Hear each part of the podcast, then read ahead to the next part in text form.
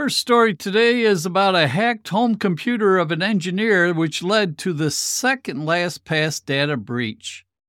LastPass, a password management company, experienced two data breaches last year.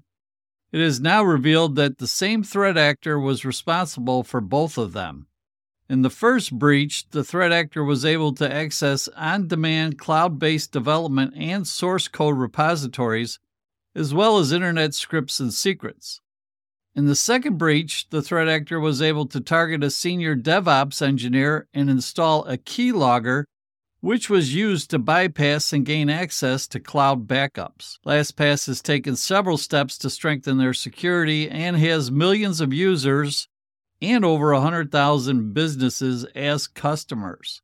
So if you were a LastPass customer, you should have received an email with the notice as to the steps to take to help protect your account if you're still using LastPass. Our next story education accounts for 7.3% of cybersecurity incidents across industries in 2022, which is up from 2.8%, which occurred in 2021. This story comes from campustechnology.com website. And the article there, in summary, told readers that IBM Security X Force Threat Intelligence Index for 2023 reported that among the 10 industries analyzed, education made a significant jump in cybersecurity incidents from 2.8% in 2021 to 7.3% in 2022. Common threats including phishing, backdoor activity, extortion, and hacktivism slash malware. IBM Security gave recommendations such as managing data assets, acting on received threat intelligence, and having a reliable incident response vendor on retainer. The highest number of attacks were reported in Asia Pacific, followed by North America and Latin America.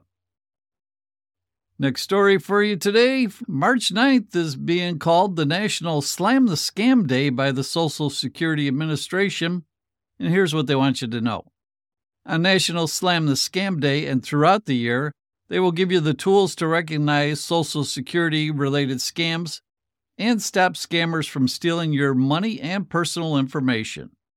Share scam information with your loved ones in the Slam the Scam event. You can find more at ssa.gov, their website, how to recognize the four basic signs of a scam. Number one, scammers pretend to be from a familiar organization or agency like the Social Security Administration. They may email attachments with official looking logos, seals, signatures, or pictures of employee credentials. Number two, scammers mention a problem or a prize. They may say your Social Security number was involved in a crime or ask for personal information to process a benefit increase, as examples. Number three, scammers pressure you to act immediately.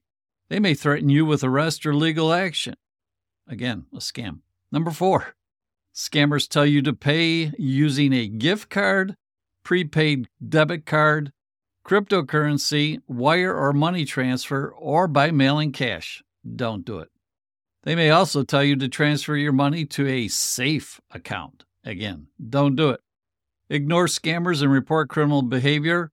Report Social Security related scams to the Social Security Administration Office of the Inspector General. Again, you can find out more at the website ssa.gov.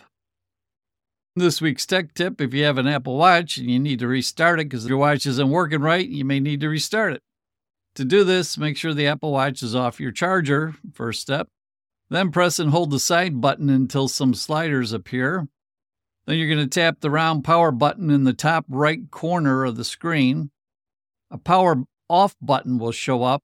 Then you're going to slide right to turn off your Apple Watch. And to turn it back on, press and hold the side button until you see the Apple logo. If restarting doesn't work, well, you can try to force restart it by holding down the side button and the circle button on the side at the same time until you see the Apple logo. This might take about 10 seconds. But important note don't do this if an update is being installed on the Apple Watch. And again, you can find out more. Go to support.apple.com for this information about restarting your Apple Watch and other Apple tips. And that's a quick look at the tech landscape for this week from Tech Brewed. Again, I'm your host, Greg Doig. Hope you stop by, listen to some future episodes. Take care.